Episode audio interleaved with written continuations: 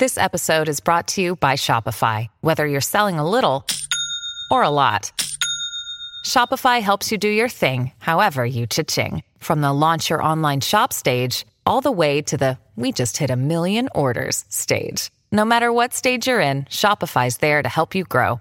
Sign up for a $1 per month trial period at shopify.com slash special offer, all lowercase. That's shopify.com slash special offer. Robson Civil, with over 60 years of leading civil constructions experience. Visit robsoncivilprojects.com.au. BJ House Metal Land, the coast's tradies' choice for tools, steel, gas. Visit bjhouse.com.au. Welcome to Saturdays on the Coast. Yeah, good morning. We're live from Wyong from the Masters Hockey, the over 60s, the New South Wales Championships, and we're back after a week off. Michael was up in Coffs Harbour. I did the kind of east to west coast trek, so went from the women's state of origin in Canberra last Friday night across to state of origin two in Perth at Optus Stadium.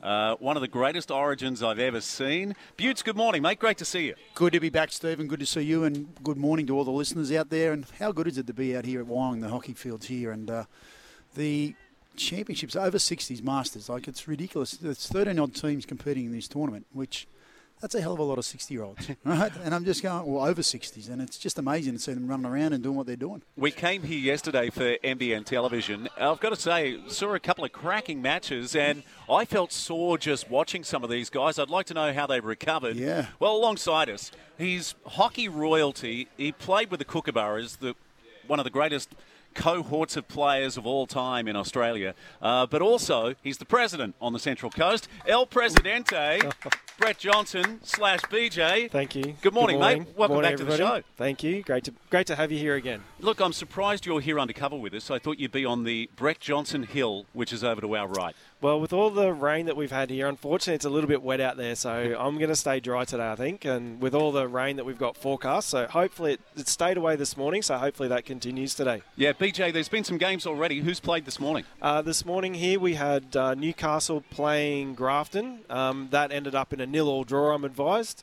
Um, I heard you. Oh, one all draw. Sorry, I'm getting advice from the crowd. So one all draw. um, so and out here at the moment we've got Metro Southwest, uh, and they're up against Far North Coast. So a lot of very sore bodies and a few sore heads hanging around today. Yeah, can I ask the audience a question? Uh, with BJ, don't let the truth get in the way of a good story. Is, is that correct with BJ? uh, so, mate, uh, who are the favourites in this tournament? So we've got an A and B division. Yeah, so two divisions. Um, there's seven teams in one and six in the other. So Sydney are generally the strongest of the, the city areas that we've got here. Um, then a couple of the regional, so Bathurst, um, Grafton are doing okay.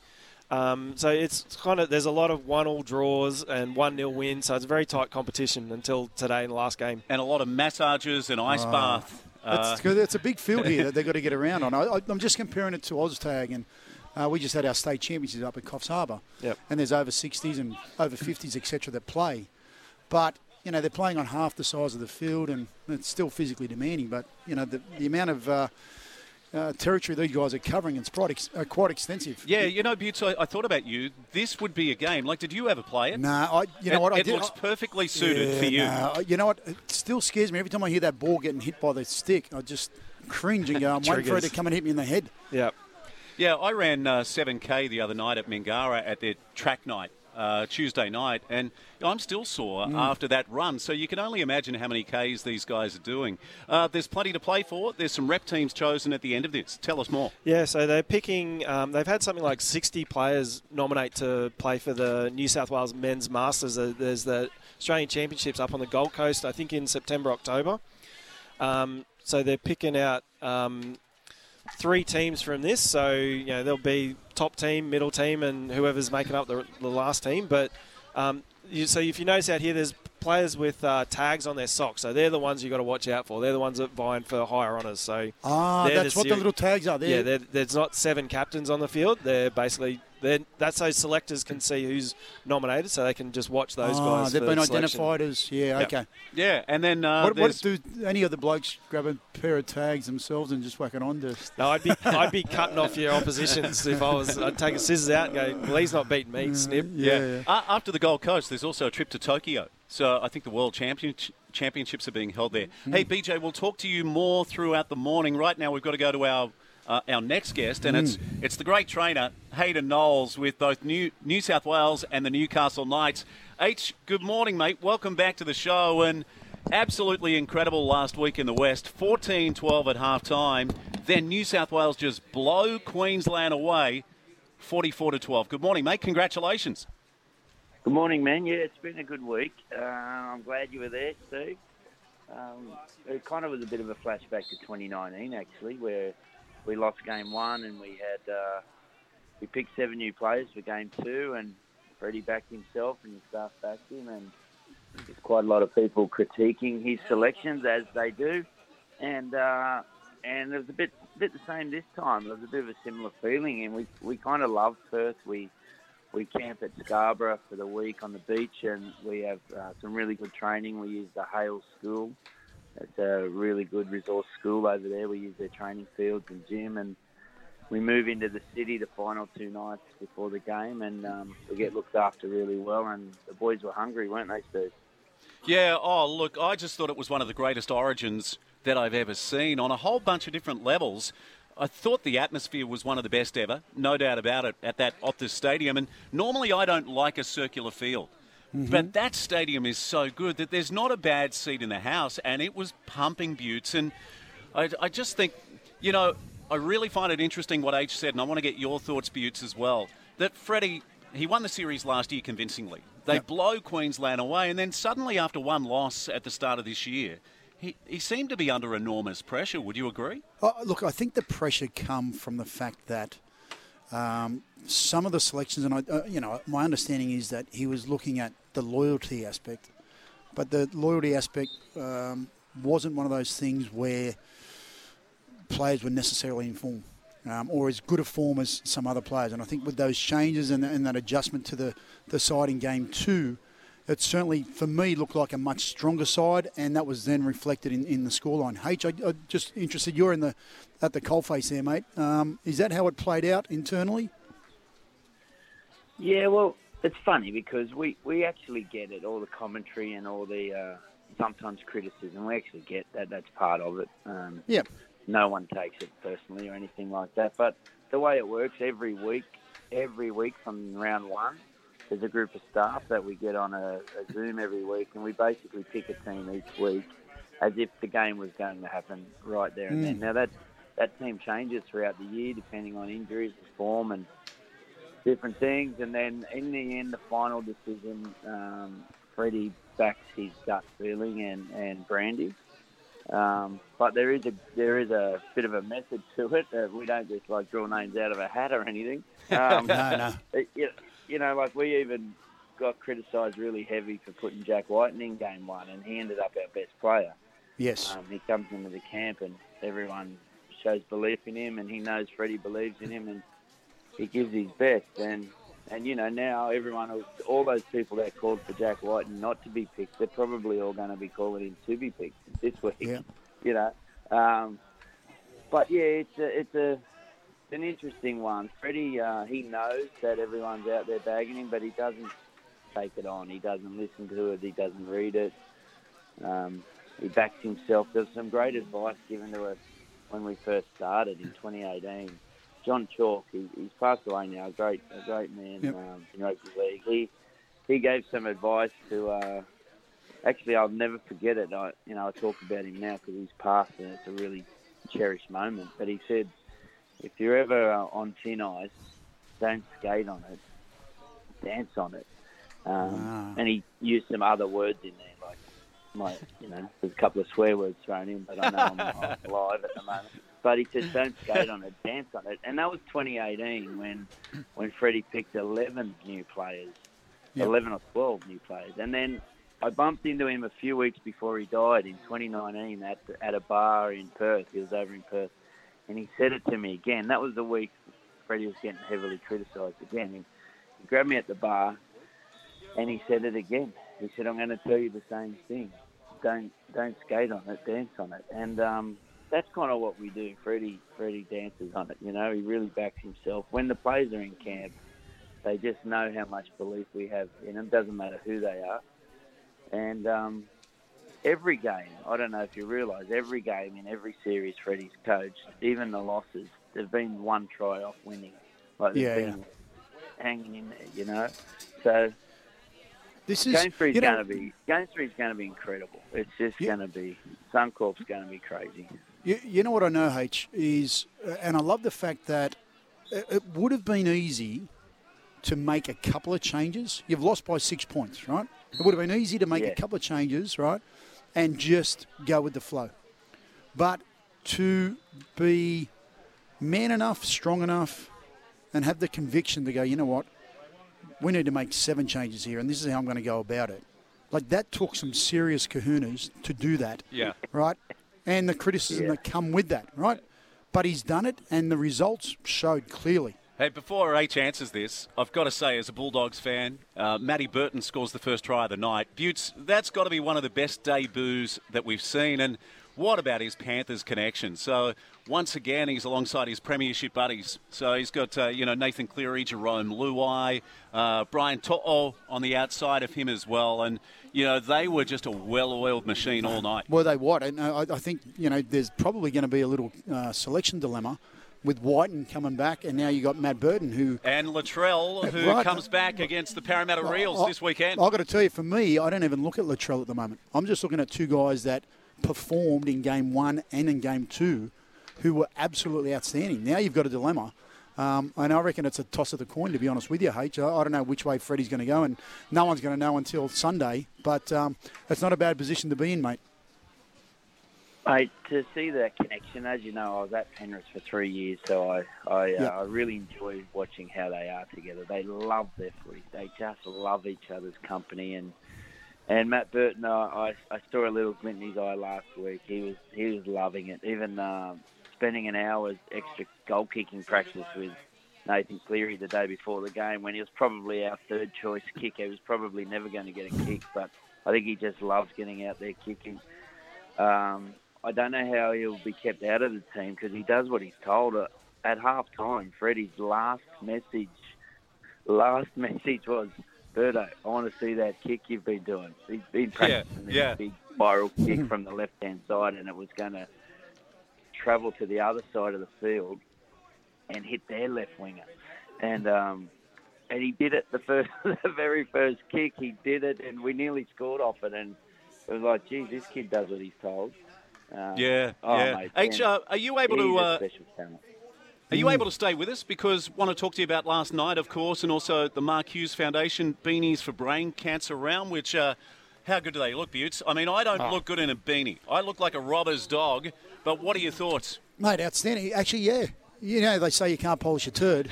Mate, it's done an amazing job for you. Fantastic. Hey, uh, so 14-12 at half time, and then Daniel Tupou in the 50th minute, Jarome Luai, Nathan Cleary a double in a three-minute period. Angus Crichton gets a try six minutes from full time. So absolutely incredible. And you know, two games, two games in Perth. The scoreline is 82 to 18 mm. in Perth. Do you think that Game three can be in Perth. Let's hope so. Yeah. Take Off to our first break of the morning. Off to our first break of the morning. Back with Hayden Knowles in just a few moments' time. We'll also talk about the uh, Super Netball Grand Final. It'll Mm. be a cracker. So it's West Coast up against, and they haven't won in a couple of decades, Buttes. Yep. West Coast up against the Melbourne Vixens. We'll also talk about the Mariners' new women's football team. How exciting is that? Fantastic. The A League growing bigger and stronger. And a massive game of rugby, Wallabies up against England. That's Mm. being played in Perth as well, so I assume it'll be a sellout over there. And Jeremy Paul, former World Cup winner, will join us at 10.30 this morning. Saturdays on the coast on SEN. Robson Civil, with over 60 years of leading civil constructions experience. Visit robsoncivilprojects.com.au. BJ House Metal Land, the coast's tradies' choice for tools, steel, gas. Visit bjhouse.com.au. You're listening to Saturdays on the Coast. Yeah, welcome back. We're live at the Over 60s Masters New South Wales Hockey Championships. And, you know, we've done a lot of shows around the Central Coast. It's what our show's all about. So we go to live sport. I've never seen Buttes more riveted Ah. At a sporting event than this morning. So Mate, it's, well, the sad part is I'm not that far off these blokes at the moment. So that's what concerns me. So we're watching Metro Southwest versus the far north coast. And the far north coast, they've been on the attack almost this entire half. And the defensive effort from Metro Southwest has been pretty impressive, Buttes, including their goalkeeper. Certainly has. He's been all over it. Uh, it's still nil all uh, at this point in time, but uh, with five minutes to go uh, before half time. Uh, and joining us still is uh, Hayden Knowles, trainer to the Stars. He was there in Origin camp. H, I just want to touch on the performance of Nathan Cleary, and, and you've worked with him over the last, you know, three, four, five years, whatever it's been. Um, to turn it around the way he did, you know, the criticism he got uh, after game one, and uh, unfortunately, I think for Nathan is his standards are so high that when you look at a game like that, that game one, you know, everybody's saying it was a poor game. Like most halfbacks would be happy with a game like that. But his standards are so high, he's turned it around within two weeks and pulled out a man of the match performance. It shows the character of the kid and the mental fortitude of him. I, am just so impressed with the way, not only his playing ability, but now what he's able to do in and around and, and come back from various hurdles or whatever it may be. And, and that was one of his biggest challenges, I believe, uh, in his career. Yes, Mick, that's a good observation, mate. He, uh, any in anything in his game, doesn't matter if it's in his craft, his skill, his uh, his physical, uh, whatever it is, he tries to get better. The mental game, though, Mick, is really um, really developed for him over the years. And you are exactly right. The way he owned it, he actually even publicly owned that first game. Mm. And the, when when he come into camp, from day one, you just knew he was on. Like, I mean, he always is the ultimate professional, but there was something about him. Like, I, I went to dinner an hour early once. I wanted to get down there early, and he was there with a computer screen going, studying his, opponents, taking notes. Um, he's he made the team wait before we started captain's run because he was still doing his kicking routine before we started. And I even had the captain saying, "Come on, Hayden, when are we starting?" And I said, "Mate, what do you want me to do? Keep the quarterback happy, who'll win this games with goal kicking, or keep the captain happy?" And Tedesco just laughed and gave me a hug and whatever. I said, "No, no, no, don't upset him. his routine, you know." Uh, yeah. After the training session, he keeps everyone waiting. The team's on the bus. Where's Nathan? Oh, he's still in the ice bath. Like he, he was just he was just on the whole week in every little area. But the mental game is also part of what he has to work on and develop over the years and not worry about what people say, not worry about who criticises his game, listen to those who uh, mean a lot to him. He's got a little close, tight knit group yeah. of advisors, you would say. Um, yeah, mate, so impressive. I, you know what? I, I, I saw this H after they lost the grand final, right? And he had to get up for Origin and I think he yeah. struggled. I, thought it was one of his biggest challenges at that point of his career, right? And I think he, he struggled a little one, bit in that series. Yep, game one, right? Yeah. But the way that he was able to turn that around this time was just showed the maturity and the fact that he has done that work. Um, yeah, and, and I heard his dad talk about him during the week saying he's really proud of the way he turned it around. He's got every right to be proud because, you know, as a father – you want to offer that advice to your son and say, mate, listen, we've got to turn this around, how we go about it. But, you know, Ivan's in a bloody unique position because he's also the coach. Yeah, don't forget too, Buttes. Uh, so if you're talking about when he lost the grand final and then he had to play Origin, yes, Cameron Munster gets player of the series and Queensland win that win series. series. Yeah, that's right. Yeah, and, and I just felt that Nathan wasn't quite there during that series because of the disappointment. I actually saw it on grand final night, how down he was right, in that grand yeah. final. Thought this is going to be his toughest challenge. But so it's a two-year cycle. Yeah, he's turned this around. He's turned it around and done a great job well, of it. Yeah. Oh, he's, he's a supreme player, yeah. isn't he? So it, has been a joy to watch him develop, no doubt about it. Hey, uh, we want to talk. That. Yep. Sorry, I rang Ivan that morning, game day last week, and said, "Hey, how have your boys on?" And uh, he was so happy for the phone call. And uh, and then I bumped because Ivan couldn't travel. He's been a bit crook and I, I bumped into his mum after the game and said, "Oh, Ivy, Ivy told me he spoke to you.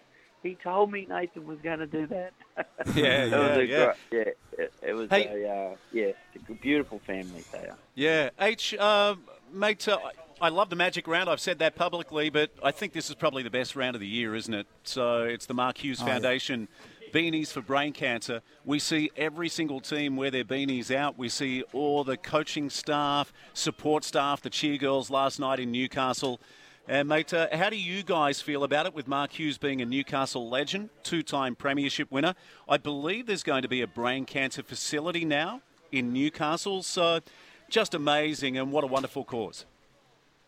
It is, mate. It was great for me with a bald head because it was cold last night. So I, enjoyed it. Um, but Mark Hughes, what an amazing person. He obviously is very well loved at Newcastle and and the Knights and, and around the town, but now just across. I mean, he's changing people's lives across the whole country, and Yep. and it real inspiration. He did come and talk to our team last week, and you know, even just to feel someone who thinks so positively in life, like he could have easily gone down the negative route and felt sorry for himself, but he did what normally happens in team sports. You ask yourself, how can I help someone else?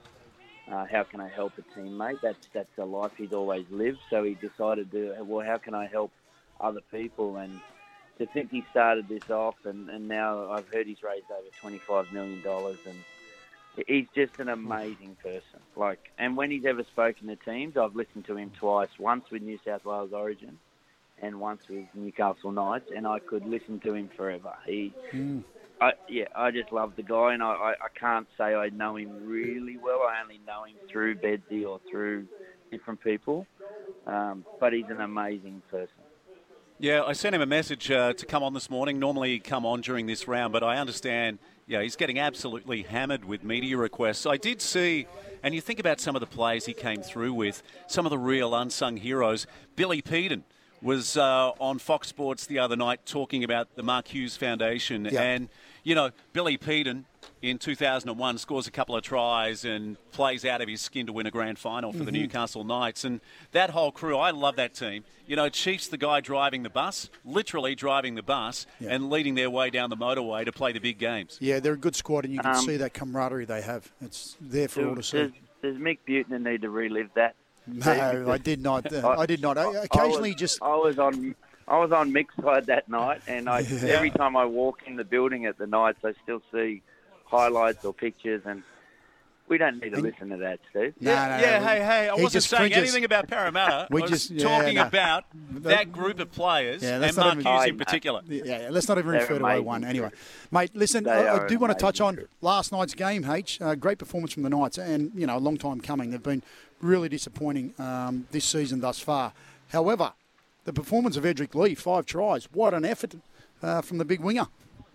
Yeah, oh, everyone loves Edrick. He just brings so much energy to the place, and he's always smiling. And to now be smiling with five tries in a game, that's apparently there was four people equal on a record of four tries. That- That's Yes. been the record in Knights history. So now he stands alone as the record holder with five tries. So everyone's happy for him, and and Dom Young, the other winger, scored three tries. He last scored a hat trick, yeah. It was, you know what? It was really entertaining stuff to think that your wingers have scored eight tries between them. It's phenomenal. Uh, I've got to say, Butts, uh, Gold Coast were woeful. Were they wow, right? they're in a massive hole, aren't they, H? And take nothing away from Edrick Lee, and congratulations to him standing alone with five tries at Newcastle. But some of that defence on the so Edrick playing on the left hand side, some of the right hand side defence was just abysmal. Yeah, I feel I I feel for Justin Holbrook. I think he's a very good coach and he's a very good man. I really like I really like Justin, but I I know in rugby league, as you know, Mick, the highs are high, really high, and the lows are really low. And at the moment, he will be in a world of hurt today. And uh, in fact, I'm going to put a message out to him after this because they would all be. I mean, their staff, there'd be people there trying their guts out, and yeah, it's a, it's a hard road when they're going that bad. Yeah. H, uh, we could talk to you all morning, mate, um, but it's been such a pleasure having you on the show, mate, and gaining some insight into both the New South Wales team and also the Newcastle Knights. Thank you so, so much, mate, and best wishes to you and the family until we speak again. Yeah, all the boy, all the best, man, and enjoy that hockey. There's no other junior sport going on around here. I've got disappointed kids. All the rugby leagues rained off. Yep. Yeah, Enjoy the I, I hockey. can.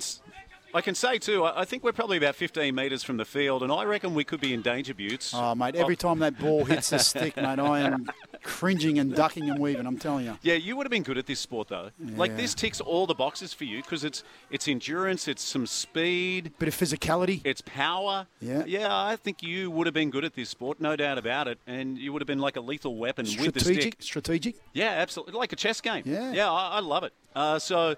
Uh, H, thank you so much, mate. We're off to the news. We'll come back in just a moment. Saturdays on the coast on SEN. Robson Civil, with over 60 years of leading civil constructions experience. Visit robsoncivilprojects.com.au. BJ House Metal Land, the coast's tradies' choice for tools, steel, gas. Visit bjhouse.com.au. You're listening to Saturdays on the Coast. Yeah, we're live from Wyong, the over 60s New South Wales Masters Championship, and really loving the action. Still no score in the game that's right in front of us Metro Southwest versus the far north coast. This looks like it could be a penalty corner coming up here, so we'll watch the action closely.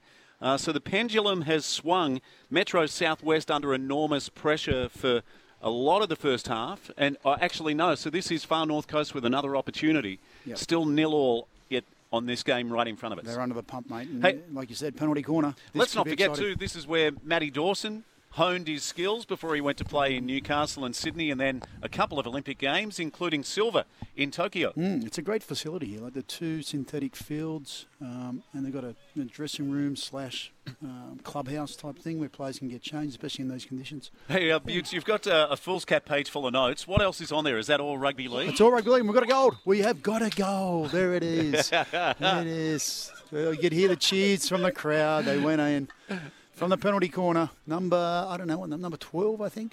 Might have been the Yeah, man. we'll, we'll find out for you. We'll get all the information Yeah, for you in a few moments. Hey, I just want to quickly run this by you before we go to Nerida Stewart to talk about the Super Netball Grand Final. Mm. What about Channel 7? Federal court action to terminate their six year deal with Cricket Australia. Can you believe this? Citing repeated breaches relating to quality and standards. Now, we spoke about this about the Big Bash League. Cricket Australia described the move as astonishing, but in the statement of claim by Channel 7, um, blocking Steve Smith from playing in last year's Big Bash Ah, was almost the line in the sand. So, um, speaking of, C- I, I mean, we spoke about the Big Bash League. We thought it was way off this year, didn't we? no, the Big Bash is dying, unfortunately. And, and the reason is I think they've just got too, I, I believe, and I said this probably during the summer, I think they've just got money hungry and, just wanted too many games. I- think in the past we've had it so that there was like, you know, 30, 40 days where cricket was on bang, bang, bang. Now they've extended out to 56, 60 days. It's just too much. People, you know, you want that engagement where you feel like you're missing out if you don't go. But if you've got a superstar like Steve Smith, Oh, You let him play. You let him play. There is So it's a really interesting one in terms of a broadcast deal. So if that's one of the key reasons, it's like holding back a player from playing in the National Rugby League. yeah. That's that's a marquee player. I, I'm not sure. Uh, look, I'd be interested to see how this plays out because I'm not sure those grounds are justified in terms of, you know, Cricket Australia will have their policies and procedures in place and have their rules in and around that. So I just find it really interesting that the the media partners are going down that path, almost telling Australian cricket who and who should play, who shouldn't play, when they should play, But how they should play. If you're playing, if you're paying close to half a billion, I get. do I, you feel like you should get a say? Well, I guess you take that risk when you actually sign the contract saying, okay, well, they're putting on a product and they've got their rules and restrictions. If they had a problem with those rules and they should have and policies, they should have. Yeah, it'll be interesting to see how it plays yeah, out. Speaking of uh, Steve Smith, run out by Usman Khawaja. Mm, a bit of a blow up. Uh, yeah, uh, Australia winning by 10 wickets against Sri Lanka. Cameron Green, 77 off 109. Khawaja made 71, but Nathan Lyon, what a superstar. Five for 90 off 25 in the first dig. Yeah. Uh, and then four for 31 in the second innings. Travis Head, four for 10 off 2.5 overs. Now, what, what was that, Travis Head? Travis Head. Four for 10. Four for 10 off 2.5. Wow. So Australia get the job done. I know, Adam, Adam back at headquarters, you were panelling for the SEN coverage. Yeah, I was panelling for, for day three, and Steve, it was unbelievable. The Aussies got out. The last two wickets fell for uh, Pat Cummins and Nathan Lyon. And then Sri Lanka just, after their initial partnership, they just kept falling. You know, they just fell like, like flies, you know. It was just unbelievable um, bowling from Australia. And that, that spell from, from Head, where he got two in an over and then ended up with four for ten, he was magnificent. So Yeah. I just I can't fault Australia. Yeah, great stuff, mate. Adam Staples back at headquarters, and great to hear you on the air, mate. So let's go live now to Nerida Stewart. The Super Netball Grand Final that's being played in Perth. West Coast Fever up against the Melbourne Vixens. And let's go to the coach of the Australian men's team. Nerida, good morning. Welcome back to the show. Good morning, fellas. How are you on this fine, lovely coastal dreary day? yeah, yeah, we're well. We're loving the uh, hockey action, the over 60s. Uh, Buttes, uh, he's keen for a start in about, what, a decade? Yeah, yeah 12 years I've got up my sleeve still. So, uh, But I, I don't want, think I'll be I moving as good as these front, guys. Front seat supporters, seat for that one, Buttes, please. Oh. I'd really like that. That'd be great. Hey, uh, last time we spoke to you, you were on your way to Orange for the Country Rugby Championships. How did everything go? Um, it was it was a freezing cold weekend as predicted, um, but the under 14 Central Coast boys came away with the country win, which was great. Um, so that was my my son Angus's team. So they fought for that, and then it's an interesting format that they have because they play the country championships for the first two days, and then based on where they fell in the you know final placings, they then go through and play for the New South Wales like championships, and they play all the city teams as well.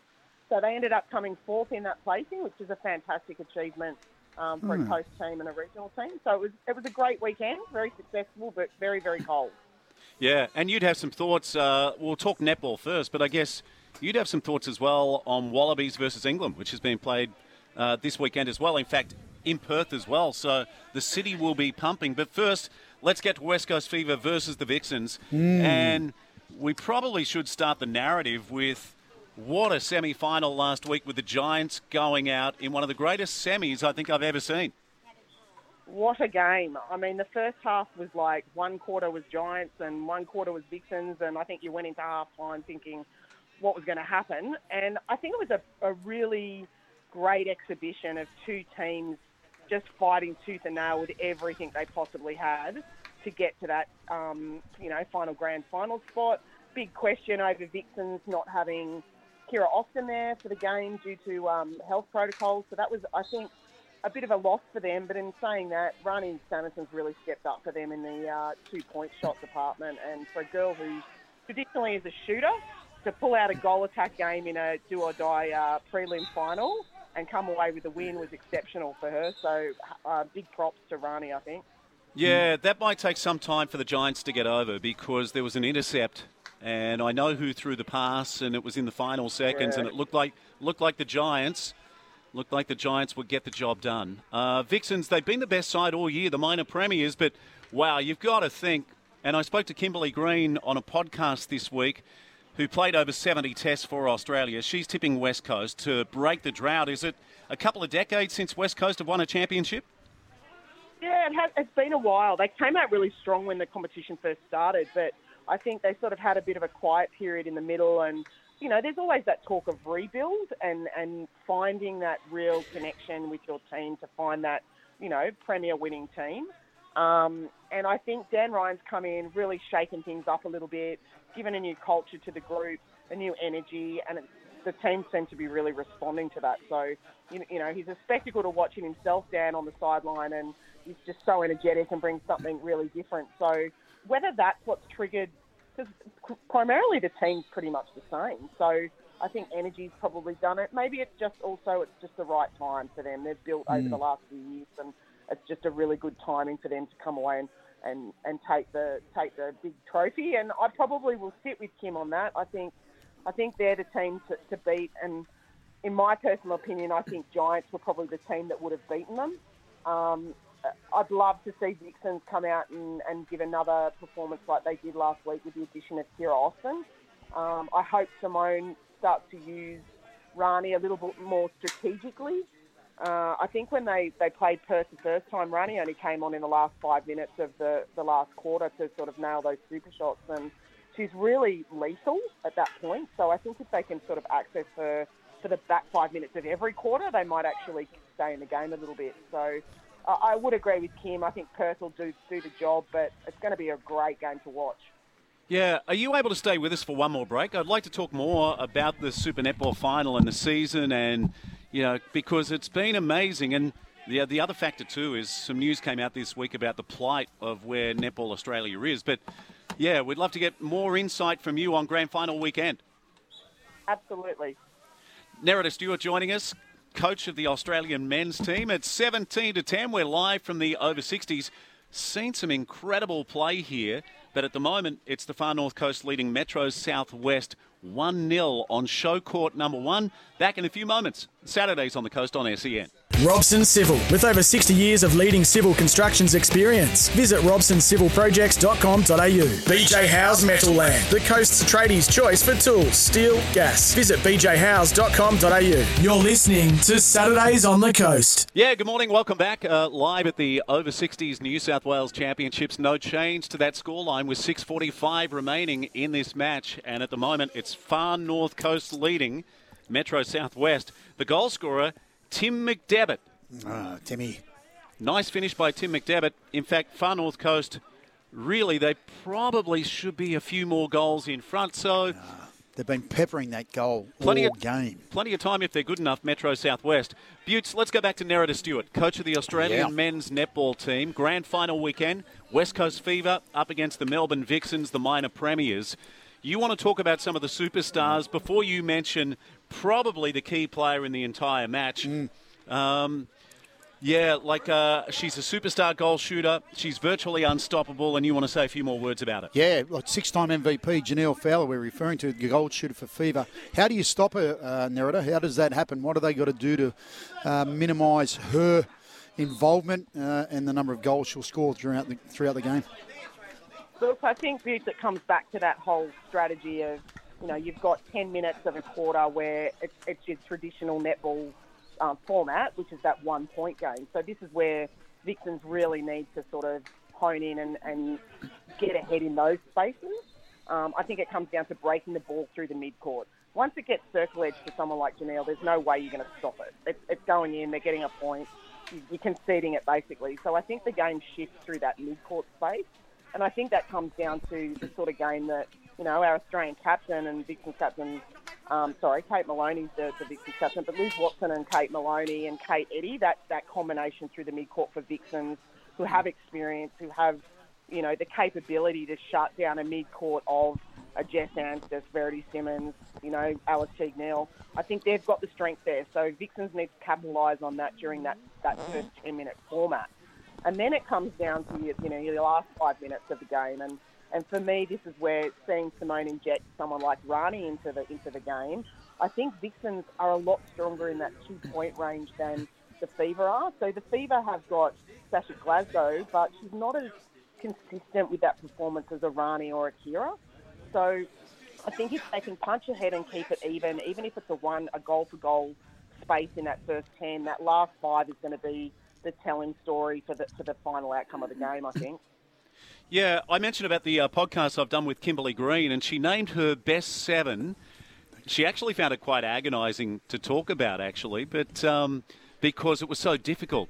No surprise, she named Liz Ellis in that group, and she also named Catherine Cox. So, two players that she played plenty of netball with. One name that I found really surprising. So, she could have named Susan Pratley uh, or Nat Medhurst. She named Liz Watson in her best seven. And Liz Watson, we'll see her this weekend, won't we? Yeah, Liz, Liz is our current uh, Diamonds captain, um, and part of the mid court. Probably will be in the wing attack bib, I would suggest, for the Vixens. Um, she's just a really cruisy player. She does a job. She accesses circle really well. Her vision down court is sensational, and she's very calm in those really, really sort of um, intense moments. So I think someone who has the longevity that that um, Liz has had um, is something that brings a really special, I suppose, accolade to her. In that um, she could sit in that top seven, absolutely. I think there's a big push for me. If we're talking the top seven, I'd have to throw in a Carissa, Carissa Toms or a Simone McKinnis in that top seven there. But um, look, I think she's she's definitely up there for me. But I, geez, that's an interesting. Never sat down and done what my top seven would look like. So Yeah, maybe I need yeah, to she- make some space in my day for that. yeah, she found it really difficult because I put her on the spot. And, you know, I think there's a lot to come out of that podcast with Kimberlee Green. So she plays 74 tests, but at the age of 16, and I'd like to hear your story as well. At 16, she plays in a rep netball team at schoolgirl level, I think Catholic schools, with Julie Fitzgerald's daughter. So around that time, Kimberlee's looking at being a hurdler. She loved track and field. She was also playing basketball, but suddenly Julie Fitzgerald must have seen her, spotted something, and she's invited to the Sydney Swifts, the Sydney Swifts training session before they become the New South Wales Swifts, as just a number at training. A couple of weeks later, she's offered a contract at $50 a week. Like, it's just remarkable. And she goes on to be a superstar of the game. Uh, what, what are you, firstly, what are your thoughts about that story? And then tell us how Julie spotted you. My thoughts first up are why wasn't I given 50 bucks a week when I that, that would have been great. that, that's petrol, petrol in the car. Um, Yeah. So, look, oh, Kim Green was one of those one of those kids when she came through that was just uh, you know a star in the making from the word go. So it doesn't surprise me that Julie recognised that and wanted to get her you know advanced along that pathway as quickly as she possibly could. So just a, a lovely girl, but a formidable athlete. And I mean, she'd be punching that top seven too at some point. So, um, but for me, I think look, Julie, I I was one of those junior players that never made it through to reps in junior reps. I was always the last person cut out of that team to go off to state champs, and um, you know, I hung around for the for the long haul and. Then Ju- Julie saw me in the under 17s. I finally made the under 17s for Hills District, and she'd seen me at state champs and sort of said, "Who's this girl? Where has she been?"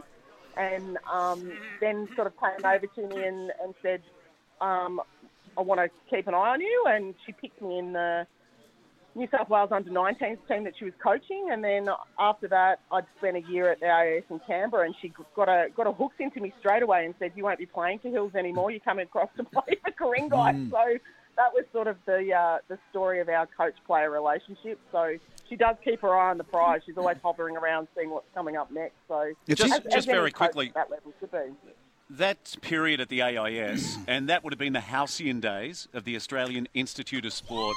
What about that experience? And Buttes, another goal. Another goal. Timmy's done it again. Our man, he's two from two. He's on fire. Oh, Wow. he is on fire. Tim He sounds on fire. like he's having a crack day. He's having a crack. hey, uh, Nerida, I want to touch on you know what you spoke about there. It's amazing how you know, and again, you can talk to a lot of young kids about this. Hey, And- don't and forget, we've got one minute. you know, one minute, but you can talk to a lot of young kids about this, but it depends on the coach and what they see in the player. So it's not about it's not a reflection on you as a player, but it might necessarily be what the coach sees or doesn't see in you that leads to selections. Oh, look, I, I talk to my athletes all the time about perception. Like everyone has a completely different perception. I might see a player that I select for, a, you know, a, a, an Australian men's team, but someone that hasn't really rated for their state open men's team, and I see something completely different in that player that I want to work with, and I think has potential. So, yeah, I think it's really important for people not to give up, and I think that's also why it's important for people to expose themselves to a variety of coaches and a variety Yes. of coaching styles. I think Yeah. that's really important. So Awesome um, job, yeah, Nerida. Uh, we, we're, we're off to the news, so unfortunately, I need to wrap this up. Thank you so much for joining us. Enjoy the rest of your weekend, and best wishes. Thanks, fellas. Have a good weekend and go the Vixens. I'm going to go the underdog.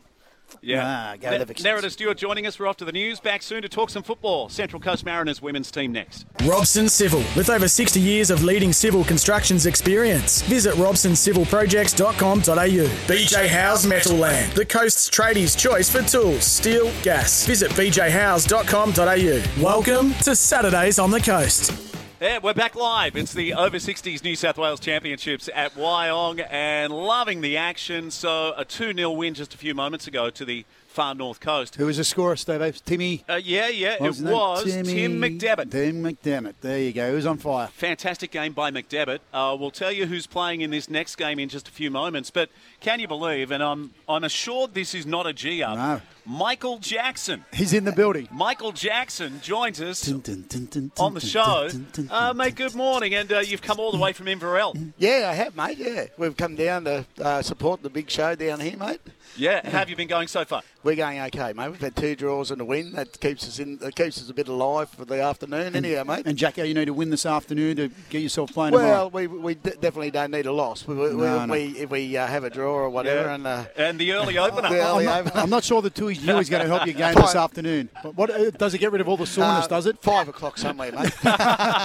Hey, uh, one of the reasons you've come on, uh, you saw the Mark Hughes Foundation Yeah. beanie, and Mark just sent me a message and said he'd love to come on the Mm. show. He said it wouldn't be beanie round without a chat. Uh, but uh, you've got a you've got a charity in the bush that just sounds amazing. Tell us more. Yeah, yeah. Like I, um, uh, and congratulations to the Mark Hughes Foundation. What a wonderful cause, and and the promotion's been awesome. I, I just I can't I can't believe how good everyone's got behind it. And in the bush, we've got um, a, a, a charity called CanAssist. There's 55 branches in rural New South Wales, over 5,000 volunteers, and we support 70 new cancer patients in the bush every year. And I reckon that CanAssist is probably the only charity that I know where 100% of the money that's raised stays in the bush. 100% of that money. Yeah. And currently we're looking after 10,000. We're looking after 10,000 uh, cancer patients annually every year. Yeah, it's a phenomenal effort, you know, d- Yeah. across the whole rural area. 55 uh, separate. Uh, yes, right down in uh, all regional areas, you know, right down from uh, Armidale, Moree, Yeah. right, right way down to Griffith, Leeton, uh, all, all those, you know, southern places, Dubbo, the whole lot. Yeah. And Jacko, you actually sit on the board. I sit on the board, yeah, and we, we try and um, raise enough corporate money to run our head office, which is in Sydney. We only Yep. we have a light staff. We only have about um, eight permanent people working in the office in Sydney, and we need to raise you know we need to raise some money to keep that organ uh, keep that going in the uh, city centre.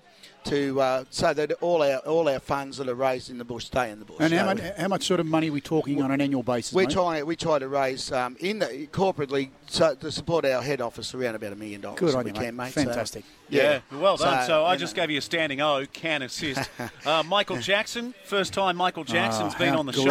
Well, well, Well, I- Can, can you do a moonwalk for us? I, I, I, if I have a couple more of these stubbies, mate, You'll you'll see be a doing proper moonwalk, and, uh, and and then I'll be able to tell you to beat it. Mate. well done, I bet you, there you I go. bet she's rolled that out a few Ah, times. well done. Hey, uh, let's let's talk some football because this is one of the best stories of the week. Uh, it's the Mariners have got a women's team. It's now official. Shaun Mielekamp joins us, and one of our players, Sophie Nanandovic, and I hope I've said that correctly. Uh, good morning to both of you. Morning, mate. How you doing, all right? Yeah, yeah, yeah, we're well. Uh, let's start with Sean, and can you tell us? I know this has been in the pipeline for some time, but tell us how it all unfolded. Yeah, look, it has uh, been six, seven years that we've been working hard to uh, to get granted a license for our women's team, and it was very exciting. Uh, the news came through, and, and Sophie and I were able to get down to Melbourne on Wednesday, and uh, for the formal announcement that in 2023 the Central Coast Mariners will join the A League women's competition, and uh, and so we'll have a, our second national team representing the coast um, in, in, the, in national competition. So it's uh, it's very exciting news. Sean, what does it mean for the national competition in terms from the women's perspective? How many teams? Is it 12 teams now competing uh, in this tournament, which suddenly makes it a full competition, as in, I think it's 22 rounds. Yeah, that's right. That's that's the really big news for the women's game is, is our inclusion brings it to a 12-team competition, a full 22 round home and away, which has uh, long been overdue, and it, and it really allows uh, th- those athletes in the women's game to, to consider the A League Women's as a professional career rather than a part-time second uh, option. Mate, how does that work from the club perspective and, and from a funding structure as well? Like, you know, there's costs that come with all those things, not only player payments, but you've got travel, etc. Uh, does the uh, Football Australia, FFA, do they support or co-fund uh, part of that process? Uh, look, I'm, I'm not going to lie, it's difficult. Uh, there, there, there's a lot of work to be done. There's a lot of sponsorship to be generated. We need the whole community to get behind it. Uh, yeah, there is a broadcast distri- distribution. It's it uh, it covers maybe 40% of the, the total costs uh, that's there. So so uh, and it's a real credit to our new chairman um, Richard Peil, who uh, who was really the, the the one that was able to enable the green light and provide the uh, the funding and commitment uh, for us. But yeah, there's plenty of hard work to be done financially. Let's uh, let's bring in Sophie, Sophie Nenadovic. Congratulations! I hope I've said your surname correctly. But how exciting for you, Sophie? So you sign your first W League contract as a 15-year-old, spend the next seven years at the Jets. But how excited are you to come to the Central Coast Mariners and tell us some of the players we'll be looking for, and maybe a bit about the coaching staff as well?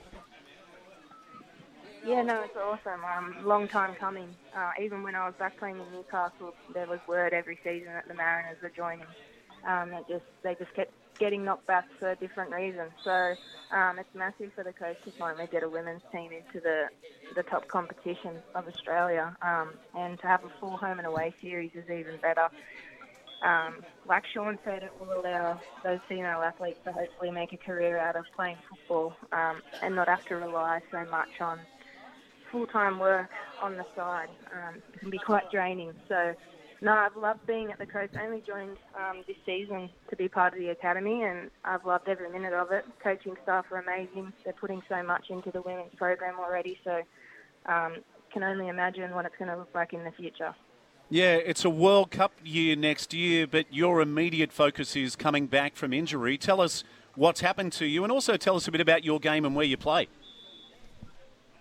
Yes, um, unfortunately had a pretty serious ankle injury um, a couple of years ago, which kept me on the sidelines for quite some time, and um, a few setbacks along the way. So it kept me out of playing in the W League or A League Women's now, but it was W League then um, for two seasons. wasn't quite quite ready to be back playing, um, and obviously because the season's so short, not many coaches want to essentially waste a contract on a player that's going to be halfway through the season. Um, you might as well sign someone that's going to be ready to go from the beginning. Um, it's a bit of a bit of a risk if you sign someone that's going to be ready halfway through the season. Mm. Um, so, yeah, I mean, World Cup stuff um, def- is definitely on the radar, but yeah, like I mentioned, I ideally just want to get back in, into the A League and get some um, consistent football under my belt at that top level again. How do you feel, Sophie, about the fact that you know there's 12 teams competing? It's going to be a full competition, 22 rounds uh, of football. It must be uh, something as a player that you must be so grateful for, considering you know. I guess also when you look at how far the women's game has gone, you know you're 24 now. That's nine years you've been involved in the game. Must be great to see the evolution of the sport.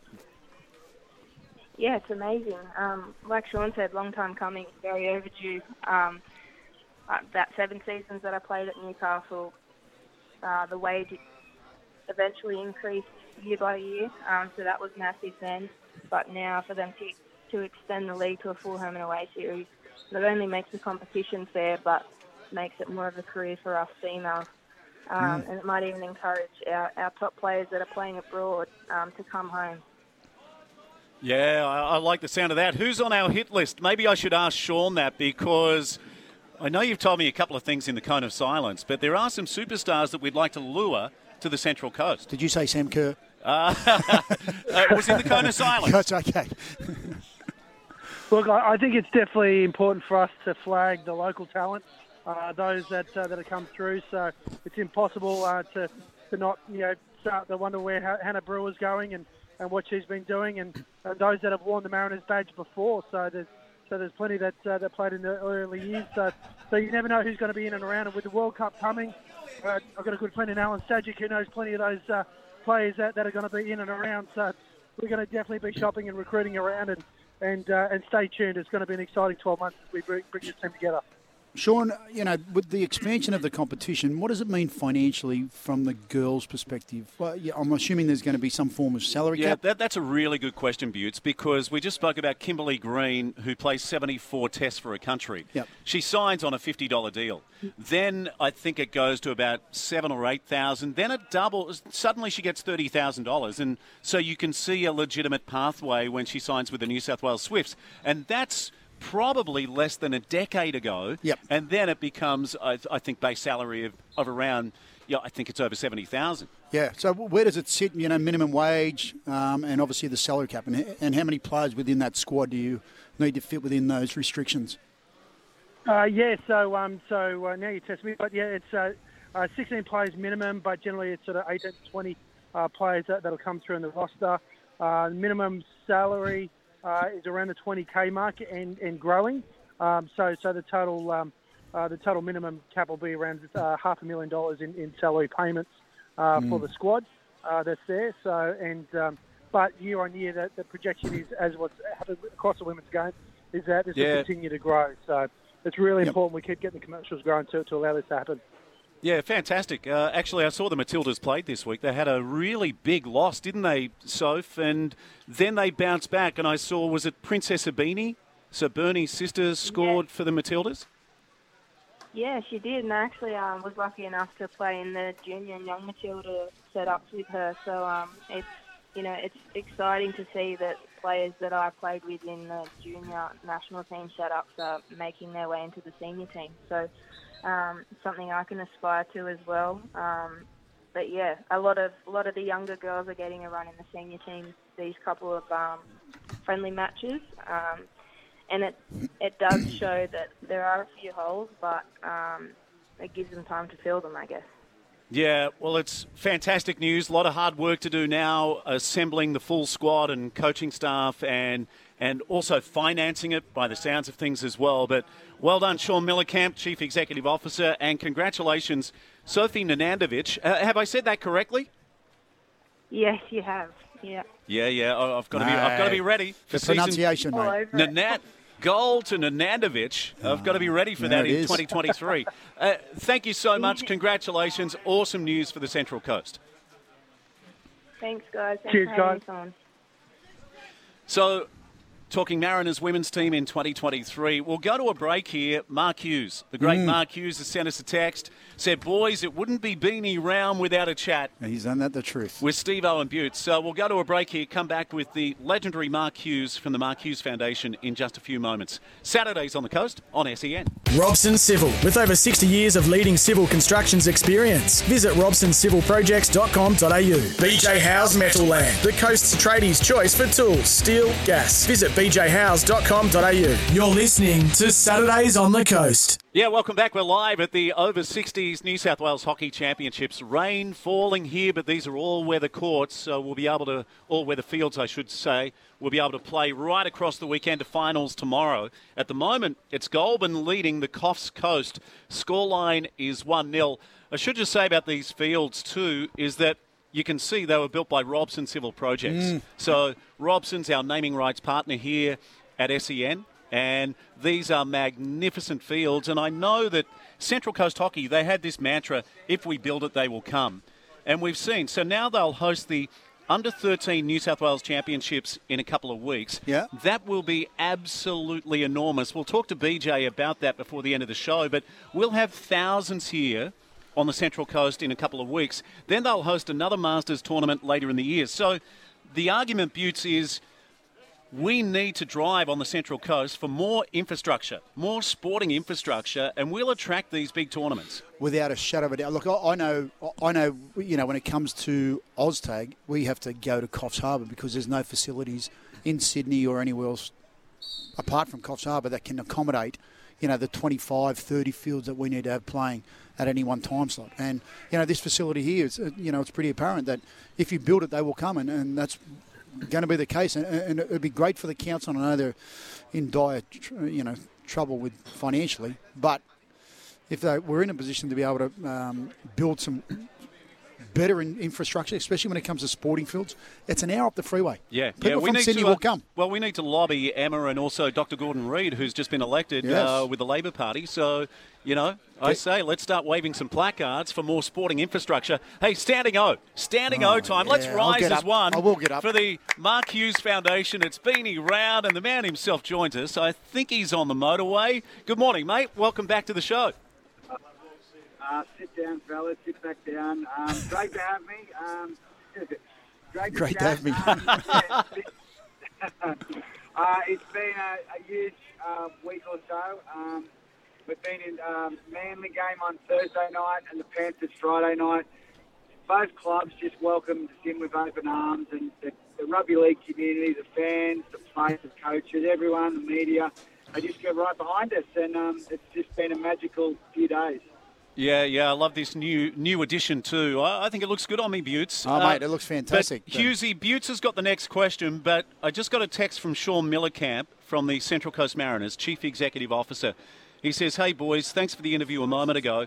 Can you please tell Mark Hughes the Central Coast Mariners are keen for a beanie round as well? Uh, he says he spoke to you about a year ago and he's keen for a cross code version of the Mark Hughes Foundation beanie round. Yeah, great news. That's great news from Wow. Shaun Mielekamp. Yeah. Oh, that's great to hear. So, um, yeah, we'll get in contact and we'd love to, to work on that. That would be brilliant. Yeah, it'd be fantastic, mate. I don't know how the beanies will go in summer, but that's okay. we might have to come up with something else, mate. But nevertheless, hey, Mark, can I just say to you, mate? Can I just say to you, mate? Congratulations, And I don't know whether it gets any easier for your team, but they do an incredible job year after year. And the growth and the, I guess, the awareness of what the Mark Hughes Foundation has done in relation to brain cancer and the, and the cure for brain cancer has been absolutely phenomenal, mate. And um, I, I guess, you know, there's times where you probably sit back and I don't know whether you do it over a quiet beer and you know a moment on your own, but sit back and go, you know what, this is unbelievable to think what you have managed to achieve over the last seven, nine years uh, that this foundation has been going. Oh, absolutely, Mick, and um, yeah, I, I just messaged out our small team, and um, it is a small team, and they work so hard. Um, Mm. we got uh, three to four, three to four uh, amazing employees. We got so many volunteers. I'm a, I like to tell people I'm a volunteer. I, I said to them, we've got to have a good, we've got to get together and have a good drink next week and just just celebrate a great achievement. So, yeah, you're right, mate. We need to sit back and, and maybe um, look at look over this last few weeks, the last eight or nine years, and just say, wow, this is this has been so such an amazing journey. But um, you know what? Uh, the support's just been unbelievable the whole way, and it's our responsibility now to, um, by opening the MHF Brain Cancer Centre and other things that we're doing, to Mm. really propel this this research and, and sort it out because there's people listening right now that depend that are depending on us finding a cure. So we take that Yeah, seriously. so so there's a new facility. Is that being built in Newcastle? Can you tell us more about that? Steve, uh, it's a space at the Newcastle University. It's it's all ready to go. We didn't want to spend two or three years developing, spending big money, so we're partnered with the University of Newcastle. They have a research uh, section. We're got a uh, we're got a, uh, a room in that, and and we've uh, selected our chair, which is our our major uh, researcher, uh, Professor Mike Fay. We're building a team around that, and we're going to have all these researchers under the one roof. Um, it's going to be so much better for brain cancer. Are you uh, are you off to the Bulldogs game? Bulldogs versus Sharks? No, mate, I'm, uh, I'm heading back to Newcastle. Uh, like I said, we've, well, I've done a couple of games in Sydney. It's been great. Um, we'll have our volunteers at the game, but I need to um, probably just kick back on the lounge and watch it, watch it from the lounge this afternoon, fellas. it's been, you know, a lot of a lot of amazing. Everywhere I look, there's beanies. Um, Yeah. There's Yeah. radio. There's TV. Everyone wants to help. It's unbelievable. Yeah. unbelievable. You know, he's straight to the Merewether pub. Yeah, of course he is, no doubt about it. hey, uh, Tuesday, I was down at the launch. I, uh, go, go, go ahead, go ahead, mate. I I was just I was just about to order a schooner at the bar. Sorry. All right. go on. M- m- mate, I was down at the launch at the SCG on, on uh, Wednesday, Tuesday, sorry, Tuesday. Uh, and it was great to see so many people uh, across a range. And in fact, the Swifts were there, Sydney Swifts. They Yes, were fully yeah. behind it. Um, and it's great to just see a broad range of not only personalities and, and sports stars from rugby league, but uh, you know a whole range of other sports. Um, I guess when you look at what you've been able to achieve, like it's absolutely phenomenal. Um, do you just, I don't know, is there times where you know you could never have imagined what you've got, what you've been able to do, but then I guess you've got to look ahead and go, okay, what more we can do, and, and based on what you've done with this research uh, team in Newcastle University, that's a one starting point. You know, where do we keep going from here, mate? Well, where do you keep going from here? Well, I'm certainly energised because I've just got so much support and help around me. So I feel, I Mm. feel wonderful. Um, so I'm now left with the responsibility of finding the right answers um, and, and getting, you know, where to use this money, the best thing for the buck, and make sure really good stuff comes out of this. So, yeah, the, the uh, support one thing, and the magic is the beanies. This really needs to happen around the um, Bunsen burners in those research facilities. So we're going to drive that. Um, we've got to keep it going. There's a long way to go, Mick. It's such a big thing, brain cancer. Nothing's changed in 30 years. We're Mm. trying to crack the code to this thing. Um, it's going to take a bit more work, that's for sure. Yeah, and you know, you just have to go to your website to see that brain cancer kills more Australians under 40, more Australians under 40 than any other type of cancer. Now that is that's staggering, isn't Phenomenal. it? Hey, uh, I did see one of your old teammates, premiership winning hero Billy Peden on TV Yeah. the other night. What's Billy up to? Uh, Billy, Billy's just a champion. He he puts his hands up to everything for the foundation. He's a great ambassador for us. And Billy, we had the big three trek. They walked from Sydney to Newcastle in three days. They got there last night. 50 kilometres a day. I did Yeah. the first day. I walked from I walked from the SCG and uh, ended up at Ferryhill uh, Crowne Plaza. It was a huge day, day one. Made that, they've done it the next two days, and they got in last night. And, you know, um, it's just um, we had uh, Central Coast girl Jamie. She was walking. Her husband passed away. She's got a one-year-old child, but never got to meet the dad. Um, they're the types of stories that just inspire and motivate that you know families get torn apart by disease and you need to. Yeah, well, mate, we're rising as one again, and Yeah. another standing ovation. We um, we can't thank you enough, mate, for because I know you get smashed on this weekend with a lot of media commitments, but uh, Bute and I are eternally grateful for you coming on our show. Uh, you both have been big from the start, so welcome to the chat, boys. I'm up for it. Thank you. Good on Well, you, Mark. Whatever Hughesy just said. Yeah, he said he, he said it's a great show and you guys do an amazing job, and he can't believe we're not on air across a whole range of uh, Yeah. stations and networks. Yeah, going worldwide. Uh, yes, correct. Sounds like he's now on the dark side of the moon.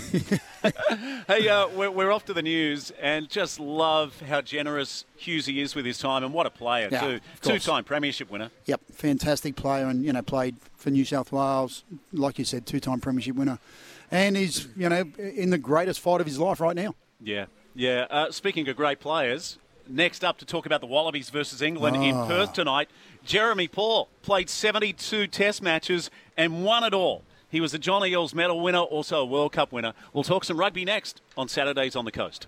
Robson Civil, with over 60 years of leading civil constructions experience. Visit robsoncivilprojects.com.au. BJ House Metal Land, the coast's tradies' choice for tools, steel, gas. Visit bjhouse.com.au. You're listening to Saturdays on the Coast. Here at the uh, the Wyong Hockey Fields, uh, we are here for the over 60s, the Masters State Championships, and everything is going great here. Steve-O's just wandered off and leave me posted, but we're all good. And uh, we've got coming up one of the uh, the finest, Steve-O, one of the finest rugby players uh, this country has ever seen. Over, what was it, 74 tests he played for the Wallabies? Yeah, and you know, he played more than Phil Kearns. I- Yes. I, I told you that uh, off the air this morning that you think about Phil Kearns being a legend. Well, this guy won absolutely everything in his illustrious career. Stellar, stellar career. including a World Cup, the John Eales medal, uh, and he joins us right now. And we were the trio. Remember, he was our third wheel. yeah, three ring circus. Yeah, yeah, it was bloody amazing. Jeremy Paul, good morning, mate. Welcome back to the show. The boy. How are you? Hey, my friend, how are you, buddy? Good to have you on board. oh, boys, it's uh, it's been too long. But you're up my neck of the woods. I, I hear you're at Wyong. You, are you Yeah. um, are you searching for your next gig, uh, dude? Are you, Yeah, like, 100 looking Uh, have you got some- over 60 mate? Mate, I'm 12 years away from it, but I, I'll tell you what, physically, I feel about two years away from it. Hey, uh, JP, just uh, Oh. update our listeners because so you left the Central Coast for a while and you were coaching in Sydney. Is that correct? Yeah, look, I, I, I, I wanted to further my sort of coaching career and um, went down to Shute Shield and actually moved down to Penrith and got that going and got into NRC, so our, our national rugby competition, and had an opportunity to go overseas. And um, got my uh, my wife now, uh, but at the time partner, we were just a couple of young kids, so we thought uh, it's it's such a I suppose a really selfish sort of type of industry because, especially from coaching, it's, it's all about playing. I tell you, coaching Mm. is um, yeah, it's a pretty full-on job, and yeah, I had an opportunity to go and coach professionally overseas, and I just uh, I had to make a family decision, and I didn't want to. It's twenty-four seven, so came back to the Central Coast. Uh, wife's family's up here. There's about twenty of us. Uh, we're at Gorokan. We're just around the corner from you guys, but um, there's about 20 of us in a in a five kilometre radius, so it's uh, it's awesome. Love this part of the. I love the Central Coast. I love everything about the Central Coast, and um, yeah, not, not at the moment with all this rain, but normally with this, the beautiful sunshine and oh, what a Hmm. cracker place to live.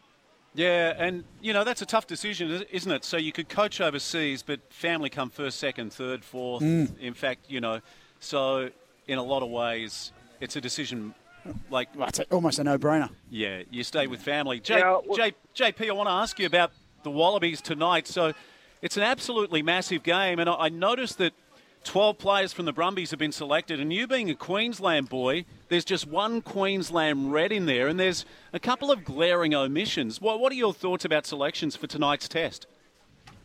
Oh, mate, I, I think it's justified. I might, might have played, started off in Queensland, but I'm a Brumbies boy through and through. But Mm. you, you look at the NRL, Steve. You look at the NRL, and we saw last night the Roosters play Penrith, and Penrith had 13 players across multiple different representative sides because they're the best team in the competition, and the Brumbies were the best team in the competition by a long way. So you go with form, and, that, and you've got to respect Dave Rennie with, with with his selection policy, and that is within form. But there's actually a couple of guys there that um, potentially, if there wasn't injuries, wouldn't be starting tonight. But I think I think the big talking point is the uh, is the starting cap. The guy called Cadeyrn Neville. Now, Cadeyrn Neville is 33 years of age. Do you know he's been with four Wallaby squads, like four different coaches? Oh, Robbie Deans. He went through Robbie Deans, um, Ewen McKenzie, Michael Cheika, and now he's with Dave Rennie, and he's making his test debut tonight. At 33 years of age. At 33 years of age. So he Wow. was he was picked in the Wallaby squads. So he's, he's been in four Wallaby squads with four different coaches, and it's a remarkable story because it shows perseverance. It shows um, he, he, he's played for every state as well. Like Like, like the uh, like the fast bowler in the Australian cricket team last summer. Yeah. a Butte who you'd be able. forget his name. I forget his name. He, he had an amazing debut. That's right. Hey, uh, JP, I want to ask you. So there's a young man who also makes his Test debut, and he's in your old position. So he's the Waratahs hooker, Dave Porecki. Tell me a little bit about him. Look, this, kid has uh, come through the system. Um, look, he, he's a very mobile um, hooker, and I think uh, it's it's it's giving a young guy an opportunity because no one's actually put their hand up to that spot. The, the guy that's on the bench, um, Fainga, he's he's been the incumbent over the last, but he's been in and out of the side. So, and there's actually a, another little guy, uh, another Brumbies hooker called Lonergan, which is uh, I think he's injured at the moment. We've actually got a few injuries, but in terms of starting new guys, 'cause this is this is now their roadmap towards the Rugby World Cup in France 2023. So, uh, sort of 14 to 16 months out, this Test series here. Um, put it this way: back in 2003, when England won the 03 Rugby World Cup against us, still hurts me that final. Mm. Um, they won in Australia in 2002 and then won in New Zealand in 2003. So it's all about preparation two years out, the, the second year out to the Rugby World Cup. So you want to blood young players. You want to be able to create your squad for the Rugby World Cup. And look, I think it's I think it's great that he's still able to um, make some test debuts within the squad. And look, it's healthy competition, Steve and Boots. It's it's what we've been lacking in, in Australian rugby is depth within position. So it's great. JP, how do you how, how do you see the game playing out tonight? Um, I, I've got to say, mate, I was saying to Steve on the way here that you know the halcyon days of Australian rugby seem to be so far or so long ago. You know, when you know yourself, you know Gregan, Johnny Eales, you know they're like names from the past, and we're talking 20 years ago now. Yeah, and you go even further back and you Yeah. start talking Jason, Jason Little, Timmy Yeah, Horan, of course. Nick Farr Jones. There was that era where you just knew all the Wallaby players, whereas Willie now I couldn't tell you one of them, um, which is a real shame. And, and I don't know whether it's a reflection Well, you could. Quade Cooper. Quite good. Well, there you go. I could, but uh, it's a reflection on where the maybe the rugby is at. Unfortunately, as a game, but um, you know, more importantly, I guess, uh, on my first point, how do you think they'll go tonight, and, and what's going to be the key for them? Look, I, I think they, they haven't won a game. I think England's won the last eight games. Um, oh dear. So we haven't beaten them since 2015. First of all, we, we need to win a test series, and that, that builds, as you know, that builds confidence within Confidence, a squad. Um, so the first thing is we, we, we've, we've got to win. Now, I like the I like the selection that Dave Rennie's done. Um, he's picked on form, but he's also got um, a plethora of players that are knocking on the door. And but I, I like I like Quade Cooper. What a great redemption story that was, right Mm. last year. But and you- and you also summed it up, mate. Look, rugby unfortunately is a generational sport, but however this year we had probably arguably one of the best Super Rugby tournaments we've had in a very long time.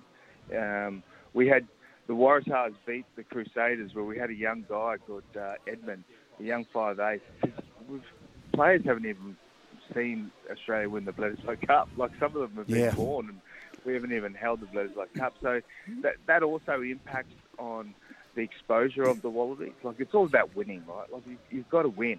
Like if you're not winning, you're under huge amounts of pressure, and and it's it's a it's a very tough world in this market. Like this diversity of sports. It's, Australians love winners, man. We love winners. Yeah, So, yeah. Hey, um, JP. look, tonight- Oh, no, keep going, JP. you go, keep mate. going. I was just going to say very quickly. Look, I, I think Australia, look, the first game of the, of the Test series. Look, they're going to be a little bit rusty, but I, I, I believe they've got a really good side, particularly backline. I think um, I think we'll score some tries tonight. So I think I think Australia can win by by over ten points. Yeah, yeah, there we go. That's what fantastic. And. I just want to ask you, mate, there's a whole bunch of other fixtures. So France up against Japan, that's in Japan. Argentina hosts Scotland. South Africa versus Wales. And for the first time in a long time, I think at the moment on the rankings, the All Blacks are ranked at number three in the world up against Ireland. Now, that game at Eden Park, wow. At uh, 5.05 this afternoon. So Mm. wouldn't you love to be at Eden Park for that one? The other place I'd love to be in world sport is Wimbledon, where my son's been, Yeah. or maybe up in Townsville Yeah. for the Broncos versus Cowboys. the Cowboys. But All Blacks versus Ireland will be absolutely huge. What are your thoughts about that game? Oh, they'll they'll they'll be an absolute rip snorter. Like that will be an absolute bashathon, boys. Like they will go at it for 80 minutes, and 'cause Ireland created the blueprint to beat the All Blacks, and that is to compete for 80 minutes. Um, you know, the the All Blacks are you know your Storms, um, uh, your Penrith. Yep. They're a side that is just conti- con- consistently turn up every game. So the contest itself, every mini contest within the game, is 100%, and it's about winning more. And what Ireland's been able to do is they've been able to win more and, actually apply pressure back to the All Blacks, which uh, every team in the world can't do. So, as I mentioned before, boys, it's, it's all about this preparation for the Rugby World Cup next year. So, we'll see. We'll see these squads that are playing now will be the squads for the Rugby World Cup next year. So that will be a cracker series, cracker game. Uh, look, I think the All Blacks, mate, that, they'll be breathing fire. They don't like losing two in a row. Yeah, yeah. Hey, uh, what a pleasure to have JP Ah, back good. on the show. It's good to have him Jeremy back. Paul, you're getting a uh, standing ovation for the man who's done it all, including a World Cup winner with the Wallabies and over 70 tests. Thanks for your time, JP. We'll talk soon. Oh, thanks, boys. Always a pleasure. Stay dry, man. Yeah, Jeremy Paul joining us, former Wallaby and absolute legend uh, in the hooker position, 72 tests in total. We'll go to a quick break here, Saturdays on the coast. We'll come back and wrap things up with Brett Johnson and maybe Dr. Andrew Terry from Hockey New South Wales. Been loving the action, the over 60s New South Wales Championships here at Wyong on this Saturday morning. Robson Civil, with over 60 years of leading civil constructions experience. Visit robsoncivilprojects.com.au. BJ House Metal Land, the coast's tradies' choice for tools, steel, gas. Visit bjhouse.com.au. You're listening to Saturdays on the Coast. Yeah, good morning. Hope you're enjoying the weekend so far, and the action is non-stop here. Really loving it's it's Goulburn in front here against the Coffs Coast. Is that correct, BJ? That is correct. Yep. So it's a really rich hockey area, Goulburn, isn't it? And Yeah. the Southern Highlands area. Yeah, a lot of Australian players have come from that area. Um, so yeah, these guys. Um, they play also down in the ACT, so they travel down to Canberra as well. So I got the best of both worlds competing in two different competitions. But yeah, some, it's a rich hockey area down in Goulburn. So You know, you know, I'm 53, and I'm kind of watching some of these guys, and some of them Buttes have got amazing engines. Mm. Like, like because you watch it. So I mentioned earlier, it's a bit of endurance, but there's a lot of short little sprints, and some of them. I mean, this is day two of the tournament. Some of them look absolutely fantastic. Yeah, they're going well. I've got to say, it's been a high standard here, which, um, you know, considering, you know, we're talking over 60s here, but, you know, they don't move like it. no, definitely not.